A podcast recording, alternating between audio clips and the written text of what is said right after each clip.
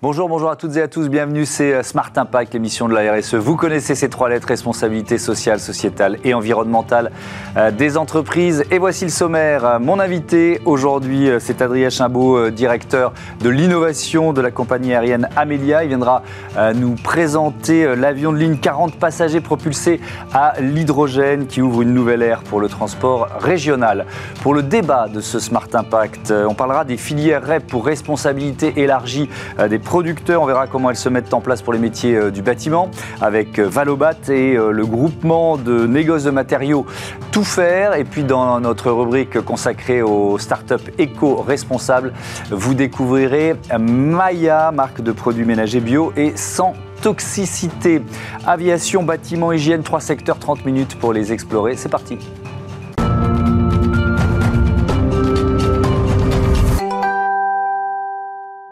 Bonjour Adrien Chabot, bienvenue. Bonjour Thomas, merci. Vous êtes euh, donc le directeur de l'innovation euh, d'Amelia, compagnie aérienne qui existe depuis 1976. Euh, que vous allez nous, nous présenter C'est combien d'avions quelle, quelle, ligne régulière C'est quoi Amelia? Alors Amelia, c'est une compagnie régionale française, mmh. effectivement, qui, donc, qui existe depuis plus de 45 ans, qui opère des lignes régionales régulières, donc en son nom, ou pour d'autres compagnies comme Air France ou Transavia. Mmh. donc aujourd'hui, on a un peu plus de on a 18 avions, 18 appareils, euh, qui opèrent par exemple sur le Paris-Rodez, sur le Paris-Brive, mmh. euh, en propre. Euh, donc c'est une compagnie qui a développé des activités également dans l'évacuation sanitaire, dans le domaine du fret, pour, voilà, pour toujours plus développer les activités avec un esprit assez, assez entrepreneurial, assez innovant. C'est des avions de combien de places? Donc on opère des avions entre 37 euh, euh, places pour les, pour les plus petits mhm. jusqu'à 180 euh, places, qui est le nouvel Airbus qu'on a reçu il y a tout juste une semaine. Mhm. Avec un programme que vous avez lancé qui s'appelle Amelia Green, alors de quand il date et, surtout quelles actions, puisque l'objectif de l'aviation et des compagnies aériennes en, général, c'est évidemment d'aller vers une décarbonation. Alors effectivement, je pense qu'on peut remettre un petit peu le, contexte dans mhm. lequel on, a aujourd'hui euh, le, transport aérien. On mm. a un transport aérien qui contribue bah, au réchauffement climatique, à mm. cette... Euh, à cette et donc on a une transition à assurer en tant, que, mm. en tant que secteur. On a un secteur qui représente 2 à 3% des émissions de CO2 au niveau mondial. Euh, et donc on a pris des engagements forts au niveau du secteur. On a en octobre 2022 l'OACI, l'Organisation de l'aviation civile internationale, qui a présenté ses objectifs aspirationnels qui sont zéro émission nette en 2050. Et donc, dans ce cadre-là, pour euh, euh, Amélia, on a structuré toute la démarche environnementale euh, et sociétale mmh. autour de ce qu'on a appelé Amelia Green, donc qui est l'initiative qui a été lancée pour structurer tous ces projets, qui a été lancée en 2021 avec plusieurs axes et notamment bah, le renouvellement de la flotte avec des avions bas carbone ou zéro carbone quand, euh, quand c'est possible. Quand c'est possible. Et avec un bon exemple qu'on va détailler ensemble, vous avez signé un, partenariat avec la société euh, américaine Universal Hydrogène. De quoi il s'agit? Alors, l'objectif euh, de ce partenariat, c'est de faire d'Amelia la première compagnie aérienne en Europe à voler à l'hydrogène. Et donc zéro émission. Mmh. Et quand je dis la première, on parle de 2026. Donc, c'est tout de suite, c'est demain. l'aviation, exactement, mmh. c'est demain. Donc c'est l'objectif de, ce partenariat qu'on a signé. Donc on sera le client de lancement euh, en Europe de cette solution. Et donc la solution euh, universelle hydrogène en tant que telle, ça consiste à modifier, donc on appelle ça le rétrofit, à modifier des avions existants euh, qui ont encore du potentiel pour leur donner une deuxième vie en les convertissant avec un autre type de carburant qui, en l'occurrence, sera l'hydrogène. Alors, on, vous dit 2026, il y a eu, je crois, un vol inaugural euh, début mars, c'est ça? Euh, Exactement. date, importante, ça s'est bien passé. Racontez-nous, c'était sur quel type d'appareil? Exactement. Donc, il y a eu euh, ce premier vol qui était tout début mars à Moses Lake, aux États-Unis, mmh. sur, le, sur le prototype hein, d'Universal Hydrogène qui avait modifié un des deux moteurs pour le faire fonctionner à l'hydrogène.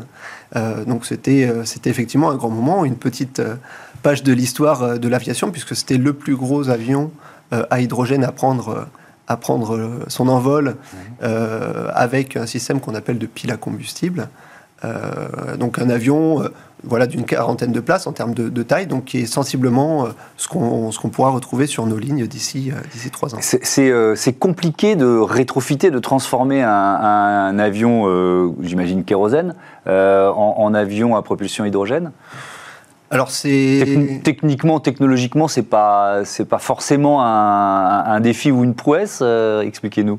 Non, effectivement. Alors effectivement, on a, je dirais, une une batterie de modifications à apporter euh, sur l'avion, que ce soit au niveau du système propulsif, donc passer d'un système propulsif euh, thermique à un bloc euh, pile à combustible et moteur électrique. Mhm. Et puis ensuite, on a, je dirais, toutes les, tout, le système carburant à, modifier jusqu'au réservoir hydrogène.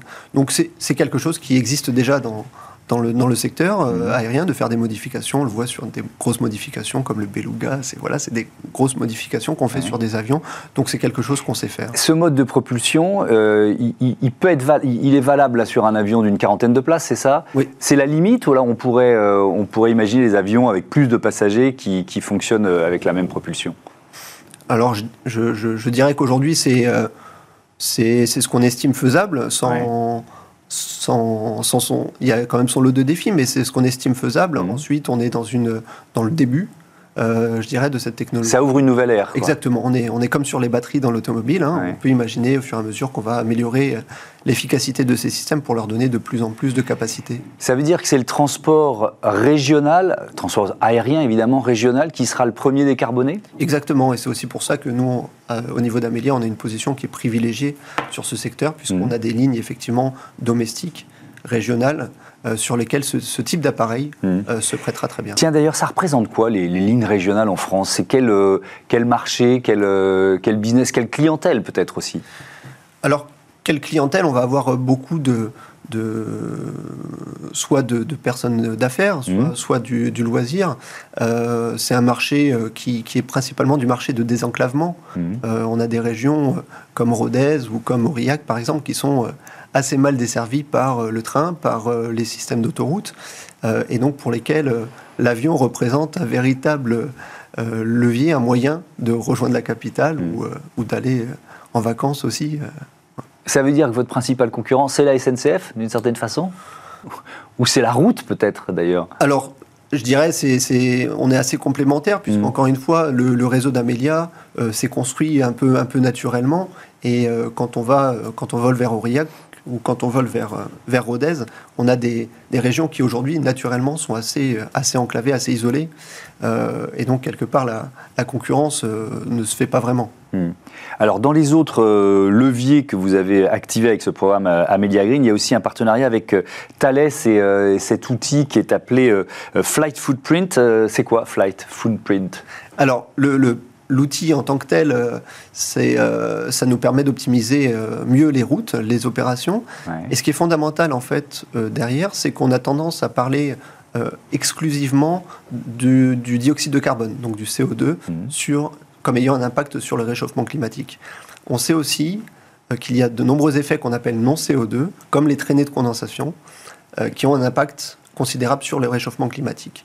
Et donc l'objectif de notre partenariat avec Thales et de l'utilisation de cet outil, mhm. c'est d'être en mesure d'optimiser nos opérations, pas seulement en fonction des émissions de CO2, ce qui est le plus euh, simple, entre guillemets, euh, mais en fonction de l'impact global sur le climat de chacun de nos vols. Et donc d'aller encore un petit peu plus loin en prenant en compte vraiment tous les effets.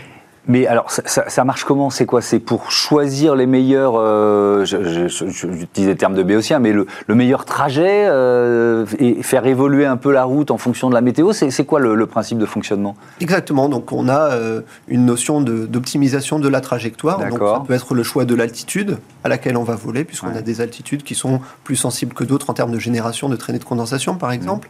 Ça peut être aussi le choix d'éviter une zone avec une météo qui est, qui est plus défavorable.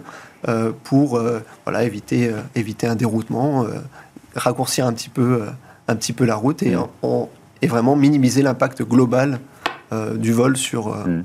si, on se projette, on va terminer là-dessus, il nous reste un peu plus d'une minute sur l'avenir du transport aérien. Donc là, on a vu qu'il y avait la solution hydrogène pile à combustible. Il y a aussi la question des carburants de synthèse. Est-ce que vous travaillez vous aussi dessus pour les avions plus gros? Alors on travaille effectivement dessus puisqu'on hmm. a, on a des Embraer, donc des avions qui sont des, jets, on a des avions Airbus. Hmm. Et donc effectivement, pour ces avions qui font plutôt du court moyen courrier, aujourd'hui, le, levier, c'est les carburants de l'aviation durable, mmh. euh, que ce soit les biocarburants pour le moment, euh, qui sont la principale source, ou les mmh. carburants de synthèse qui pourraient arriver d'ici quelques années. L'Europe vient de prendre une décision de, débloquer en quelque sorte quoi? Les seuils, c'est ça, les seuils autorisés? C'est une décision importante? C'est une décision importante d'augmenter effectivement le niveau de, biocarburant qui est demandé pour les pétroliers, pour les compagnies aériennes. Mmh. Donc ça va dans le, dans le sens d'accélérer euh, la décarbonation avec l'utilisation de ce type de carburant. Donc nous, on va bien sûr aller dans le sens de, ce qui est demandé au niveau européen et puis essayer d'aller encore un petit peu plus loin. Merci beaucoup Adrien Chimbaud et euh, bon vent à euh, Amélia. On passe à notre débat. Est-ce que la euh, responsabilité élargie des producteurs change pour le secteur du bâtiment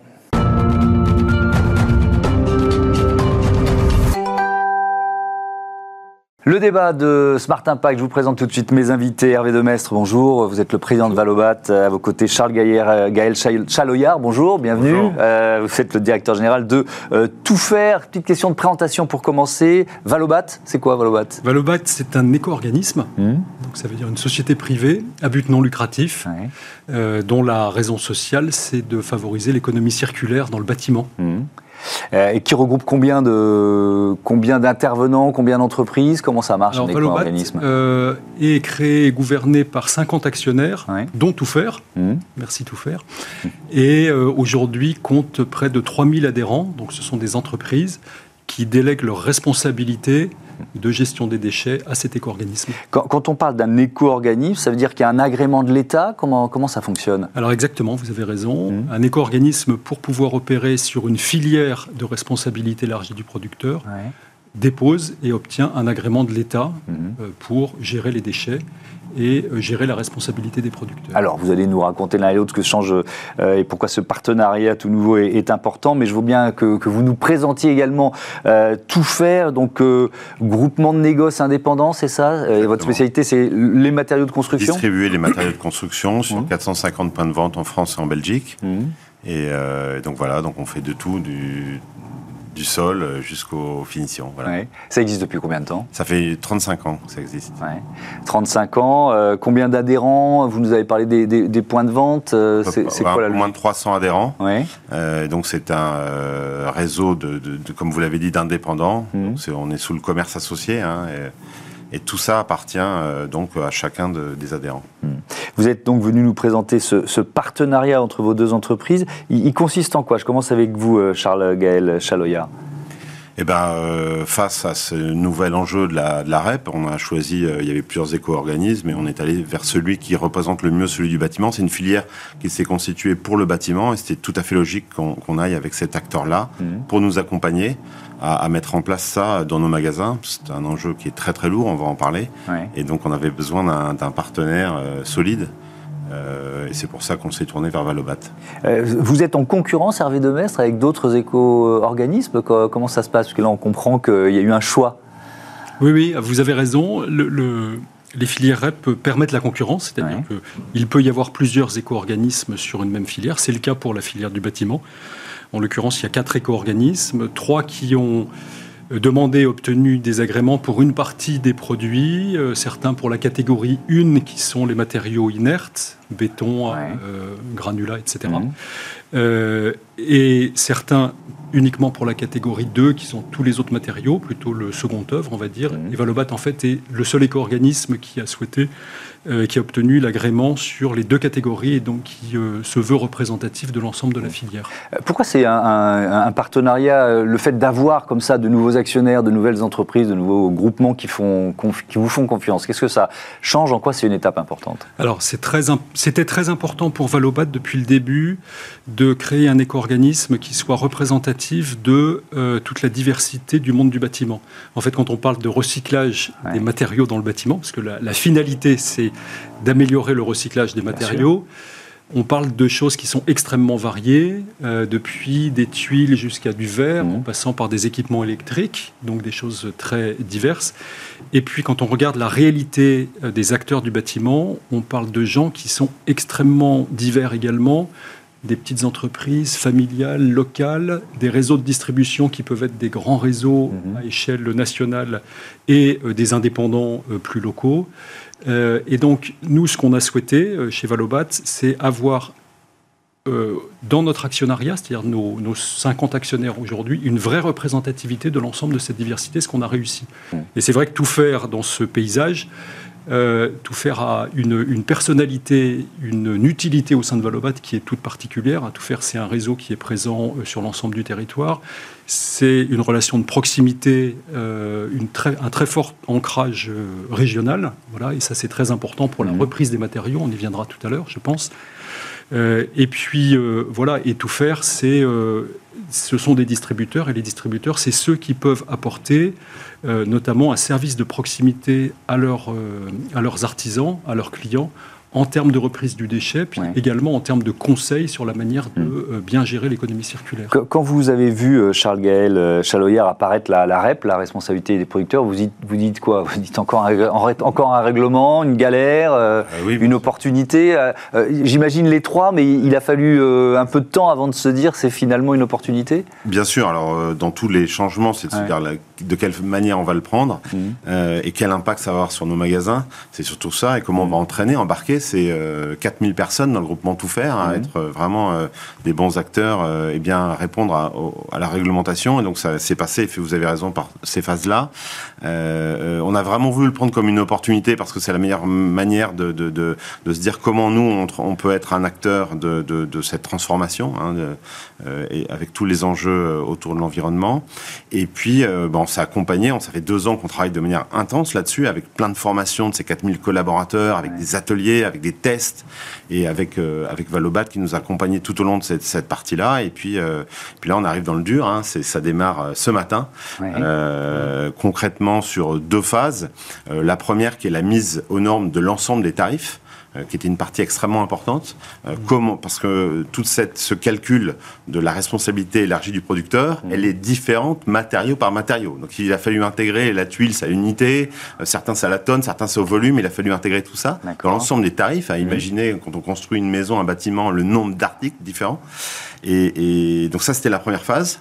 Et, la seconde phase qui, démarre aussi aujourd'hui, qui est la collecte. Et là, qui euh, euh, entraîne euh, évidemment beaucoup de, difficultés sur le terrain. Hein, pour être très C'est quoi C'est des, des habitudes à changer? C'est clairement une organisation à Alors, mettre en c'est- place? c'est- euh, évidemment une organisation, une formation, hein, parce Ouais. qu'on doit récolter des déchets qui sont triés. Donc ça veut dire que l'opérateur doit être, savoir euh, qu'est-ce qu'on met dans tel et tel type de benne. Mhm. Donc ça, c'est un- une partie formation très forte. On parlait de tarifs tout à l'heure, c'était former le personnel à euh, bien répartir ces éléments, bien facturer, qu'est-ce qui Mhm. se passe, parce qu'il y a plein plein de cas particuliers. C'est un nouveau métier pour nous. Et puis il y a aussi euh, en termes de structure, de, de points de vente, hein, euh, une collecte 7 déchets, qui va être à peu près la, la, la norme Mhm. euh, pour récupérer ces déchets. Donc sept familles différentes, c'est ce que vous dites. hein. tout, à fait Ouais. tout à fait compris. Ça, ça représente en gros entre 500 et 700 mètres carrés sur le parc de nos adhérents. C'est pas neutre du tout. Ouais. Avant, il y avait des linéaires. Bien sûr, il faut Oui, trouver de la place, Il faut trouver de la place. Ouais. Il faut permettre à ces aux camions de tourner. Mm. Il faut, il y a des enjeux de sécurité aussi parce qu'il y a, il y a des personnes qui passent là. Donc, ce- tous ces enjeux-là euh, ont demandé euh, Mm. deux ans de, de travail euh, assez fort. Et puis, euh, c'est- c'est- ça va pas démarrer juste aujourd'hui. Oui, ça va prendre un peu de temps, évidemment. Hervé Demestre, on, on parle de. Souvent, on dit la filière REP, sauf que là, c'est vraiment les filières REP. euh, quand on parle du bâtiment, c'est presque une filière spécifique pour chaque. euh, je pousse un peu le bouchon, mais pour, euh, pour chaque type de matériau. Mais vous avez tout à fait raison. C'est-à-dire Mhm. que quand on parle de la problématique de recyclage du bois, quand on parle de la problématique du recyclage des inertes, celle du verre, celle du plâtre, en fait, ce sont des filières qui n'ont rien à voir les unes avec les autres parce qu'en fait, elles diffèrent de par les exutoires possibles, Mhm. Le plâtre, euh, c'est dans des usines de plâtre, le verre, c'est dans des usines de verre, euh, le bois, ça peut être la valorisation énergétique ou euh, la valorisation en tant que recyclage dans des panneaux de particules. Et donc autant de filières, autant de logiques différentes, et donc de, finalement, de, c'est toute une logistique toute une gestion du déchet à mettre en œuvre qui est adaptée à chacun des matériaux. Est-ce qu'il y avait certaines de ces filières qui étaient plus avancées que d'autres ou, peut-être plus faciles à mettre en, en œuvre? Alors, il y en a, quand on regarde les, les performances, c'est-à-dire le taux de recyclage, le taux de valorisation, qui mmh. sont très supérieurs aux autres. L'exemple emblématique, euh, c'est le métal. Le métal, c'est plutôt, allez, on va dire 95% de recyclage. C'est du déchet qui a de la valeur, en fait. Donc, c'est une filière qui marche toute seule, j'allais dire, euh, économiquement. Et puis, on a à l'inverse qui sont euh, beaucoup moins valorisés. C'est plutôt le second œuvre. Euh, alors, pour plein de raisons. D'abord, parce que le tri à la source n'est pas effectué. Donc, c'est du mélange. Et donc, c'est très difficile mmh. d'aller sortir, entre guillemets, le déchet dans les filières. Et puis, parfois, l'exutoire, soit est compliqué techniquement, économiquement à mettre en œuvre, soit même il n'existe pas réellement. Quand on dit l'exutoire, euh, c'est quoi exactement? L'exutoire, c'est, ouais, excusez-moi de ce Non, non, c'est pas grave. C'est ce qui va permettre la valorisation du déchet. D'accord. Euh, Vous, ça veut dire que vos clients, euh, il y, a une demande de, matériaux recyclés, elle existait déjà, elle, c'est vous qui, qui, allez la créer en, avec cette filière? Comment ça se passe en fait? Alors l'idée, effectivement, c'est ça, c'est le meilleur moyen, c'est le meilleur exutoire, c'est le, recyclage et, mmh. et permettre le réemploi de, de, matériaux. Euh, elle est en montée en puissance. Mmh. Euh, ça fait longtemps que l'industrie du bâtiment euh, a adapté et a mis des éléments de recyclage, mais ça ne fait que croître. Et vous avez totalement raison, ça se voit aujourd'hui sur les chiffres. On a des brochures dédiées, des offres produits qui sont dédiées sur les produits recyclés. effectivement, on a mmh. une très forte croissance, en tout cas une plus grande croissance de la part des pros et des particuliers que les autres types de, mmh. produits. On, a vu depuis 2-3 ans qu'il y avait quand même des difficultés euh, sur certains matériaux, hein, des tensions de la, sur l'approvisionnement, etc. C'est aussi une forme de réponse où je peux poser la question différemment, c'est-à-dire que je ne sais pas si vous en êtes sorti d'ailleurs, ou s'il y a encore de la tension sur certains matériaux, mais euh, c'est un accélérateur pour la transition vers le, la réutilisation et le recyclage? Oui, c'est effectivement, euh, ça permet d'accélérer des processus, et puis on a vu apparaître aussi des processus alternatifs. Par exemple, on parlait beaucoup du, des coûts de l'énergie, qui est extrêmement fort avec le gaz notamment, et on a mhm. beaucoup de produits qui sont chauffés dans le bâtiment, qui sont cuits, euh, la terre cuite, l'isolant, ainsi de suite. Et puis on a vu apparaître des nouvelles types d'isolants, comme le chanvre notamment, qui avait pas besoin de passer en cuisson et des blocs chambres et bon, ont vu euh, un nombre de maisons euh, accélérer justement parce qu'on s'affranchissait de ce mode de, de, de, production. Et, la France est un des pays d'Europe qui produit le plus de chambres. Exactement, exactement. Et, alors, dernière question, il y a une question d'actualité pour vous, Hervé Demès. Quand vous entendez le président de la République annoncer la rénovation thermique des établissements scolaires, vous dites chouette ou vous vous dites est-ce qu'on va y arriver? Ah, moi, je me dis chouette parce que la rénovation thermique, des, de manière générale, que ce mmh. soit des établissements scolaires ou de tous les bâtiments, mmh. c'est un enjeu essentiel en termes de, de, bilan carbone. Bien sûr. Et puis je me dis, pour revenir au sujet de ce matin, mmh. que c'est une activité, comme d'autres, qui se prête tout particulièrement euh, au réemploi. C'est-à-dire, mmh. on peut, euh, dans des chantiers de rénovation énergétique comme d'autres, réutiliser des produits ou des matériaux, même sans qu'ils deviennent des déchets en tant que tels. Et on peut, pour, euh, comme ça a été illustré à l'instant, on peut fabriquer des constituants de ces chantiers de rénovation énergétique à partir de matières premières issues de déchets et non pas simplement euh, selon les méthodes qui, qui sont les plus hmm. pratiquées dans le bâtiment depuis quelques années, de l'extraction, euh, etc. Oui, donc je dis chouette. Bon, merci beaucoup, merci à tous les deux et à bientôt. Euh, sur Bismart, on passe tout de suite à notre rubrique consacrée aux startups.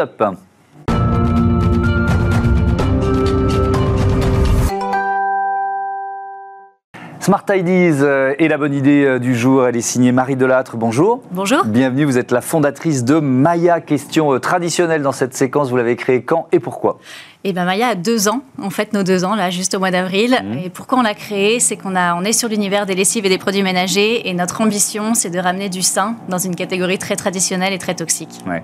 Euh, c'est un, un, secteur que vous connaissez bien, que vous connaissez depuis longtemps? C'est un secteur que je connais très bien. En fait, c'est un secteur très traditionnel qui est dominé par cinq très gros acteurs mhm. qui se partagent le gâteau. Euh, moi, j'ai fait ma carrière pendant dix ans chez l'un d'entre eux, donc c'est une catégorie que je connais bien, mhm. et c'est pour ça que j'ai eu envie de la réinventer en profondeur euh, quand je suis devenue maman. Mais alors, ça sacré défi. Comment on fait D'abord, c'est quoi la gamme? Tiens, rapidement, une, quelques-uns des produits que vous proposez euh, avec Maya? Alors, nous, on couvre tous les produits du quotidien pour la maison. Donc, mmh. ça va aller des lessives aux produits ménagers, en passant par des sprays, des formats solides et zéro toxiques. Donc, vraiment, l'idée, c'est vraiment d'apporter tous les essentiels pour la maison, avec la même efficacité qu'un produit classique, mais sans aucun ingrédient toxique. Oui, alors le défi, il est là, parce que souvent, on fait du, du, do it yourself, etc. Sauf que ça va peut-être être un peu moins efficace. Euh, l'aspect euh, sain, naturel, sans toxicité. Je prends la lessive. Comment vous remplissez cette promesse? Et eh ben, En fait, c'est ça le plus difficile. Vous avez mmh. bien pointé du doigt. Aujourd'hui, ce qui nous paraît aberrant chez Maya, c'est qu'on prend une lessive traditionnelle,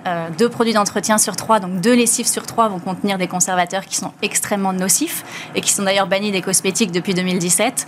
98% d'entre eux vont contenir des sulfates, euh, qui sont des agents lavants utilisés mmh. pour cette lessive. Et nous, on s'est dit, on veut réinventer avec cette même efficacité, mais sans ces sulfates mmh. et sans cette toxicité apportée par les conservateurs.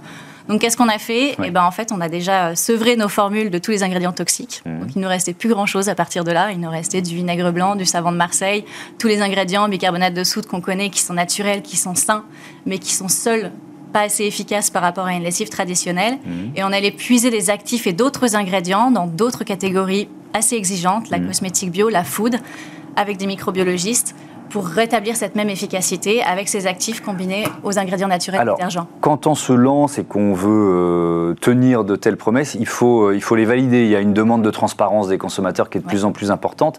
Euh, par exemple, sur l'absence le, de toxicité, qui vous, qui vous valide cette absence de toxicité? Eh ben, Il y a plusieurs choses déjà. Mmh. déjà, Maya, je crois que c'est la seule marque en France qui publie intégralement l'intégralité de ces formules sur ces packaging. Et en fait, ça paraît rien, mais ça veut dire beaucoup. Parce que le jour où tous ces gros acteurs vont faire la même chose, on se rendra compte qu'il y a pas mal de choses qui sont vraiment pas saines dans mm. les produits qu'on utilise au quotidien. Ça, c'est une première chose.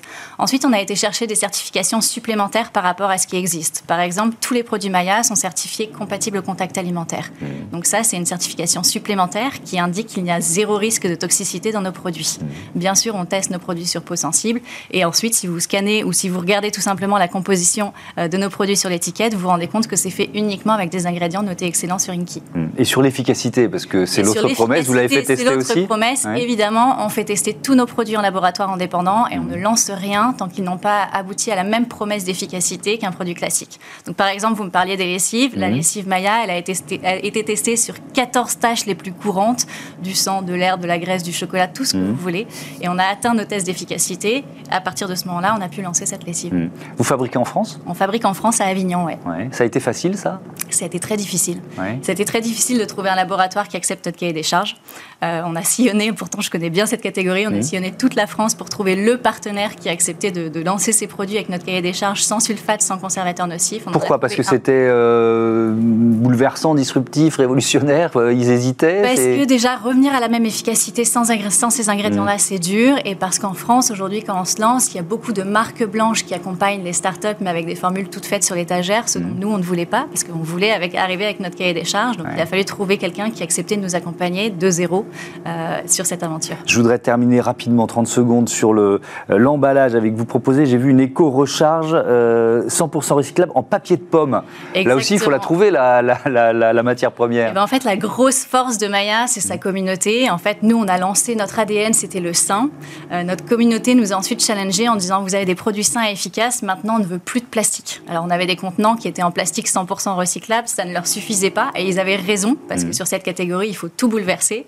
Donc on a travaillé, on a sillonné à nouveau la France pour trouver quelqu'un pour nous accompagner sur un packaging disruptif et on a qualifié pour nos produits un packaging qui est fait en papier composite de pommes.